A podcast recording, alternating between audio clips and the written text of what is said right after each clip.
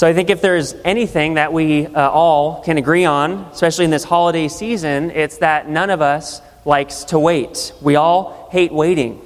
Uh, and I can speak for myself as someone who's worked most of my adult life in food and in retail. Most people hate waiting. I would argue, in fact, that uh, working uh, at the Apple Store on Christmas Eve is, uh, should be considered cruel and unusual punishment. In our culture, our technology, the things around us, I think it sometimes exacerbates this issue. It sometimes makes it worse. You know, I think uh, you know, this is part of the reason why we see, or at least it seems to me every year, that Christmas decorations start to show up in stores a little bit earlier. I think this is the reason why you can now get a pumpkin spice latte in August when it's still 95 degrees outside. Uh, and you, you don't, don't even have to wait. Like when I was a kid, you have to wait till Black Friday to turn on the radio and hear Christmas music. But now, if you're you know, really feeling it, you can stream Mariah Carey in July if you're just really needing some Christmas cheer. But more than just you know, the little frustrations of waiting or just the regular waiting that comes with the changing of the seasons, some of our deepest pains and longings in this life come as a result of waiting. As one writer reflects on waiting during the Christmas season, she says, I spent last Christmas wondering if this would be the year that God would give my husband and me a baby. He didn't, and I can't help hoping that by this time next year, we will be a family of three. All the feel good Christmas movies enhance the hope of a happy reconciliation just in time for Christmas. The lonely are always set in families, and the long, uh, and the long lost make it home. But so often in the real world, Christmas comes and Christmas goes without fulfilling the longings of our hearts. Now, you know, don't get me wrong, waiting can definitely be a good thing. It can stoke our desires. It can make us uh, long for something more and more, and uh, you know, uh, it can get us excited. You know, you've all heard absence makes the heart grow fonder, or you know, the longer you wait, the sweeter it tastes. But even when we're waiting for the right things, even if it's a good thing that we just are so excited about, eventually, I'm sure we've all experienced that event, you know, that, that excitement fades, that ultimately that waiting leads to just giving up, to losing interest and moving on to something else, or you know, sometimes even to despair. Uh, Langston Hughes, he's considering this question about, or this idea of waiting, and he asks this question in the poem Harlem. He says, What happens to a dream deferred? Does it dry up like a raisin in the sun? Or fester like a sore and then run? Does it stink like rotten meat? Or crust and sugar over like a syrupy sweet? Maybe it just sags like a heavy load. Or does it explode? We are all waiting for something. You know, we're waiting to find the one, we're waiting to have kids. Maybe we're waiting for kids to move out of the house, waiting for gainful employment, to have finally arrived professionally or in relationships, or maybe waiting for retirement. Or we're just waiting for that hard season of our life to finally come to an end. And in our text this morning, Malachi, as we read earlier, we find a people who have grown sick and tired of waiting. The prophet Malachi, we, uh, we see, is the last book of the Old Testament. And uh, before our text this morning, we, we see that God has brought these people out of exile. But even though God's re- uh, rescued them, He's brought them back into the land, things aren't what they expected them to be. You know, there's no power uh, or influence yet on the world stage. There's still this kind of backwater country. There's no glory uh, and then amongst the nations around them. And they're longing for this coming day of the Lord, this day that was promised to them and to their fathers, that the, the Lord would come but as they're waiting and waiting, this hope begins to grow dimmer and dimmer. And we see the effects of this prolonged waiting throughout the book of Malachi. We're told in earlier chapters that the love of these people had begun to grow cold for God, that their worship was beginning to be lacking, that they were you know, sacrificing lame animals. They were simply, in many ways, just going through the motions of their religion. And as they're looking, as they're waiting, as they're anticipating the, this coming day of the Lord, they begin to ask the question in many ways what's the point? What's the point of, of continuing, of continuing to wait? Malachi paints a picture for us of a church without much glory, a church losing motivation to remain faithful, wondering when the Messiah would come and finally make all things right. And our passage this morning, Malachi 3, is framed by this question at the end of chapter 2, where the people are asking, Where is the God of justice? This question, where is God? Where is the God of justice? It, it implies uh, one of two things from the standpoint of the people. Either God has changed his character, either God is no longer a God of justice, a God who's going to bring about right ends, or simply God is out of the picture, that God perhaps isn't even real at all. Where is this God of justice? Either God is not willing to come and help the people, or God is simply not able. And it is in, the midst of this questioning, in the midst of this waiting, that God gives this prophecy in Malachi 3. God tells the people, Behold, I send my messenger, and he will prepare the way before me. And so we see first in this prophecy, we're introduced to this character who God calls my messenger. God tells the people that before this great and awesome day of judgment, he will send a messenger. And this, this phrase, my messenger, is, is a, uh, in one way, it's a play on words because Malachi's own name means my messenger. And so Malachi is saying, Malachi is coming. But unlike Malachi and the other prophets, you know, unlike this prophet who would come and go for this next generation, this messenger, my messenger, uh, is the final messenger that God is promising. And Malachi here is reflecting even the earlier prophets like Isaiah, this idea that before the Messiah would come, there will be this forerunner, this final messenger who will prepare his way, who will announce that he has come. And we're told more about him in the next chapter in, in Malachi 4 that he's going to come in the spirit of Elijah. He's going to bring about this, uh, this time of spiritual renewal, this time of, of great repentance among God's people. And then after this messenger come, this, this forebearer of, of the, the next person that we, we're introduced to, we see that God says, And then the Lord, whom you are seeking, will suddenly come to his temple. And the messenger of the covenant in whom you delight, behold, he is coming. So Malachi introduces this character, uh, he calls him the Lord and the messenger. And he gives us this, uh, this twofold description of what he's going to be like. On the one hand, he's the Lord who's coming to his temple. So he is, uh, you know, he's this one who's going to take his rightful place as the Lord amongst his people, but he's also the messenger of the covenant.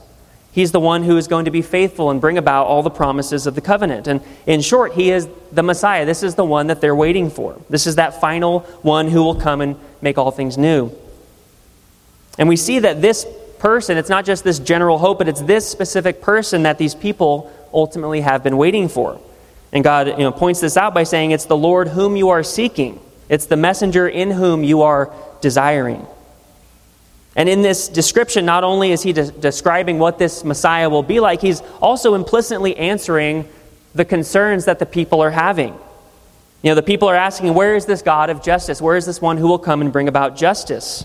And God tells them, He's coming. Don't worry. I haven't forgotten about you.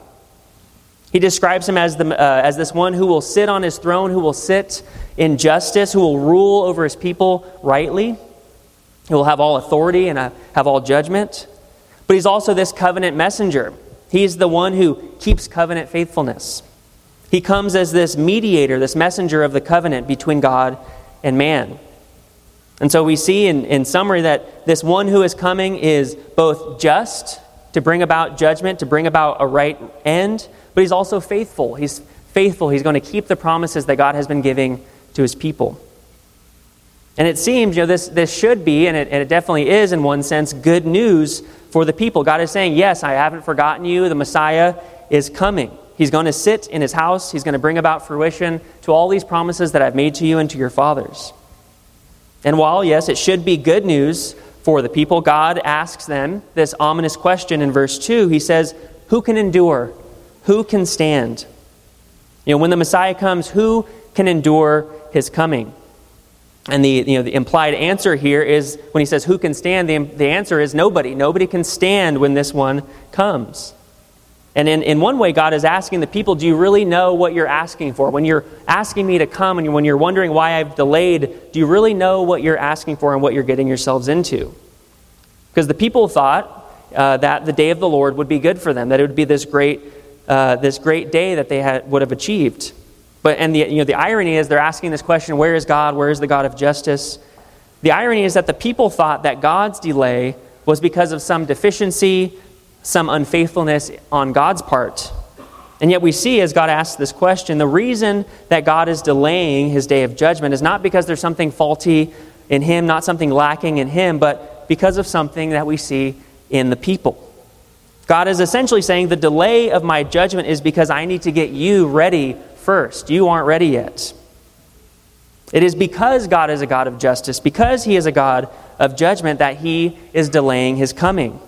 You know, if He comes to the people as they are right now, in their sin, in their uh, waywardness, it will only mean condemnation and judgment for His people. And then he goes on to describe, he's already said, you know, who is coming, this Messiah, but then he goes on to describe what this Messiah will do when he comes. He describes him as a refiner, as this one who will come and purify metals, as this laundryman, this one who's going to wash clothes, make them white. You know, this image of fire, right? The, this idea of this furnace burning out all the impurities of metal, making it 100% pure gold.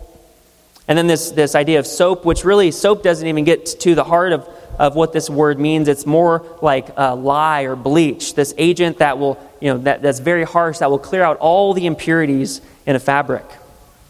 And this picture of fire, this picture of bleaching clothes, it's, you know, uh, we see it's not just this superficial cleansing, but God is saying there's going to be this deep, transformative cleansing that needs to happen before I come into your midst.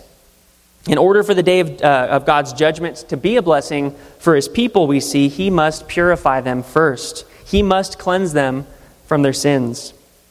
And there's even a word play here in uh, verse 2. This word soap uh, sounds very similar to the word covenant.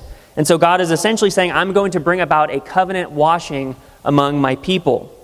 And this idea of, of covenant washing or covenant purification, it's one of the promises that the people have been told to expect. This promise of the new covenant that God will come, He will purify His people, He will cleanse them. We see elsewhere in the prophets that he, come, he will come to give them a new heart and a new spirit he will put within them. And we see elsewhere that he, he's going to come to forgive them of their iniquities and remember their former sins no more. And then we see God moves on. He focuses specifically on the Levites. He says, I'm going to purify the Levites. I'm going to make them like gold and silver.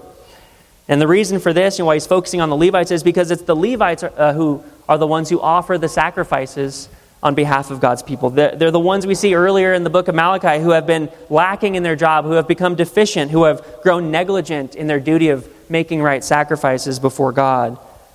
And as God purifies the priests, as He purifies the offering, uh, we see it expands. He's going to begin then to purify Jerusalem. He's going to purify all of Judah through this act of cleansing. And then, as the result, as he finally, you know, God promises this ultimate cleansing, he's going to clean the people, he's going to purify them like metals. Then we see in verse 5, or, or sorry, in, in, verse 4, then the result of this, that there's going to be this time of proper worship, that the, they're going to be restored in their relationship to God, and that God will finally be able to dwell among his people. And then, just like the, uh, this, this prophecy is framed with this question of where is the God of judgment, then God, uh, in verse 5, he concludes by saying, Then and only then, then after I've taken care of your sin, after I've cleansed you, then I will come, and only then will I judge. So if, your if your Bibles are open, you'll, you know, if you turn, you don't have to, but if you turn forward a page, you'll see that this is the very end of the Old Testament. This is the last word from God to his people. And, you know, historically, this is the last thing that we have recorded from God for about 400 years.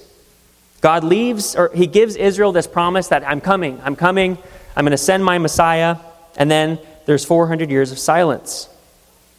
And the, you know, what the people are expecting is this foreigner. We're looking for this one who God said will, will come, will prepare the way of the Lord. And then the very next thing, after 400 years of silence, the very next word that we hear from God, we see in Luke 1, is this word from an angel to Zechariah who is a Levitical priest, no less, as we, like we saw in our text. And the angel comes to, uh, to Zechariah in the temple, and he gives him this prophecy that his wife, who is beyond child uh, bearing, or is unable to bear a child, rather, um, that she will have a son. And that this son will grow up to be, as you all know, John the Baptist. And in, in, uh, as the angel's describing the role, as he's describing what John the Baptist is going to do, he pulls uh, John's job description directly from the prophet Malachi. He says that John will turn many of the children of Israel to the Lord their God, and he will go before them in the spirit and the power of Elijah, to turn the hearts of the fathers to the children, and the disobedient to the wisdom of the just, and to make ready for the Lord a people prepared. So, this day that God had promised 400 years earlier through the, the word of this angel had finally come, that this forerunner was going to be born. He was going to prepare the way for the coming Messiah. And then Zechariah, after he's made, uh, made mute for a while, and then finally John's born, uh, has, you know, he's had some time to reflect on this, this word from the angel, and he gives this, this beautiful prophetic song that we sang earlier today. And uh, part of the song, you know, as he's reflecting on what this means and what the significance is, he says, as he's speaking this word to, to John, he says, And you, child, will be called the prophet of the Most High, for you will go before the Lord to prepare his ways, to give knowledge of salvation to his people in the forgiveness of their sins. And so, so note what Zechariah has picked up on that uh, this one who is coming, this uh, son who has been born to him, he is going to announce salvation for God's people, in particular, in, in particular through the forgiveness of their sins. That the forgiveness of their sins is the means by which God will come and save them. And then later on in the Gospels, as we see uh, John's ministry unfold, we see that you know, John's job is uh, you know, he's not preparing a way, literally, he's not clearing out uh, mountains and making a path, but he's preparing a people for God to come. He's preparing a people. He's calling them to repent from their sins. He's telling that there's this, you know, in, in very fiery imagery, like we read in Malachi, that there's this day of judgment coming and to get ready for the Messiah. You know, and then thinking if, if John's the forerunner, obviously, you know, the one he's pointing to, we know is Christ. And if Christ is that purifier, that one who's coming like a refining fire, how does he bring about this cleansing? Well, we see in uh, we saw earlier in Malachi that Christ is not simply the refiner, but it actually talks about him as the fire as well. He's not just the one who washes the clothes, but it talks about him being that washing soap. Or in the you know in the Levitical language, he's not going to be just the priest who offers up a sacrifice for, for sin, but he is going to be himself the perfect sacrifice who takes away sin by his own blood. And even, you know, John makes this explicit as he sees Christ come onto the scene, as he is pointing to Christ, he says, Behold the Lamb of God who takes away the sin of the world. And so Christ comes, as Malachi and as the other prophets promise, when Christ comes, he comes as the one who purifies us, who prepares us for his coming. And he does this in particular by being judged for us, by bearing the penalty for our sins by bearing that justice, that judgment that we cannot endure. And Paul you know, summarizes this purifying work that Christ came to do. He says that Christ gave himself for us to redeem us from all lawlessness and to purify for himself a people for his own possession who are zealous for good works. And not only do we uh, trust that Christ came once. Not only do, see, do, we see Christ as the fulfillment of this word of prophecy to Malachi, but we know, and, and Malachi tells us, that Christ is coming again. And you know, not only do we know it, we confess it every week that Christ uh, will come to judge the living and the dead. It's, we, we know this, we believe it.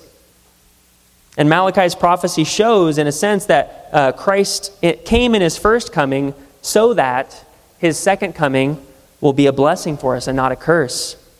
Christ, in his first coming, took on our very flesh and blood. He lived a perfect life on our behalf. He suffered in our place, and he won our salvation. And in this way, as Malachi foretells, the first advent of Christ makes the second advent something that we long for, something that we are waiting for, rather than something that we dread. And this, you know, it is amazing news. This is the, this is the good news of the gospel that we celebrate week in and week out, and in particular in this Advent season, we celebrate that Christ came in the flesh. We celebrate that God has been faithful to his covenant, that he has you know, not come in wrath, but he's come in mercy. We celebrate that he's given us his son as you know, that, that true gift of Christmas, that, that gift of a baby in a manger who took on our flesh, who came to die for our sins, to restore us to God, to give us new life. And we do, as a church, we rejoice in this news. And yet, we too, like those in Malachi's day, we've heard this good news of salvation, and yet we find ourselves, especially in this season of Advent, we find ourselves uh, waiting. We rejoice in Christ's first coming, and yet we're waiting. We're looking forward to this second coming.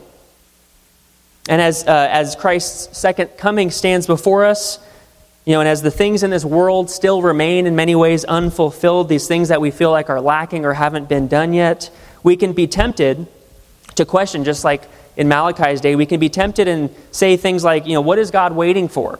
Why hasn't He made all things right? Where is the God of justice?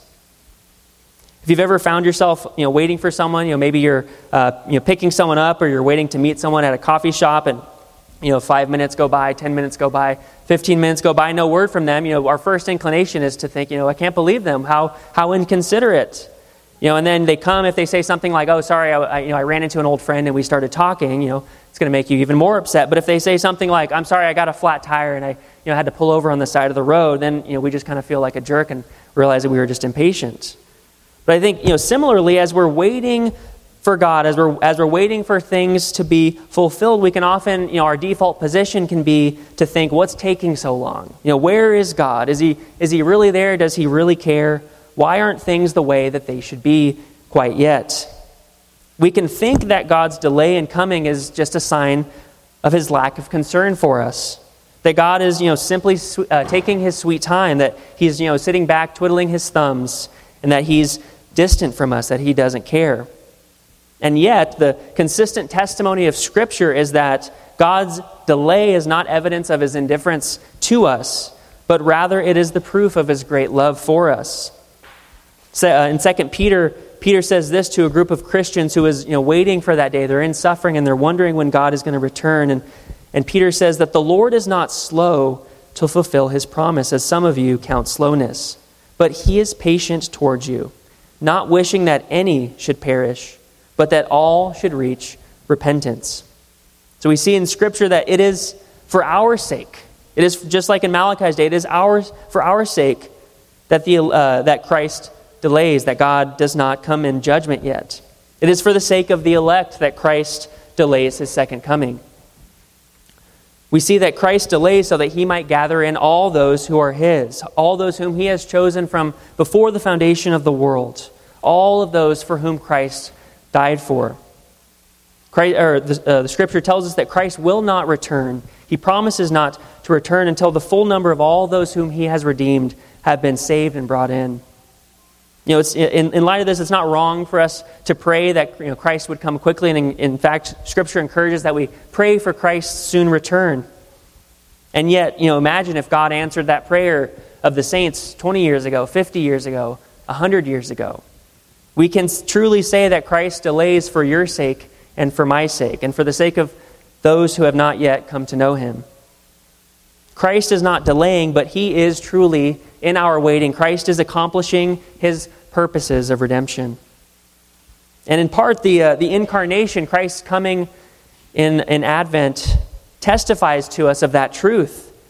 That Christ came, that he took on flesh, that proves that he will finish what he started.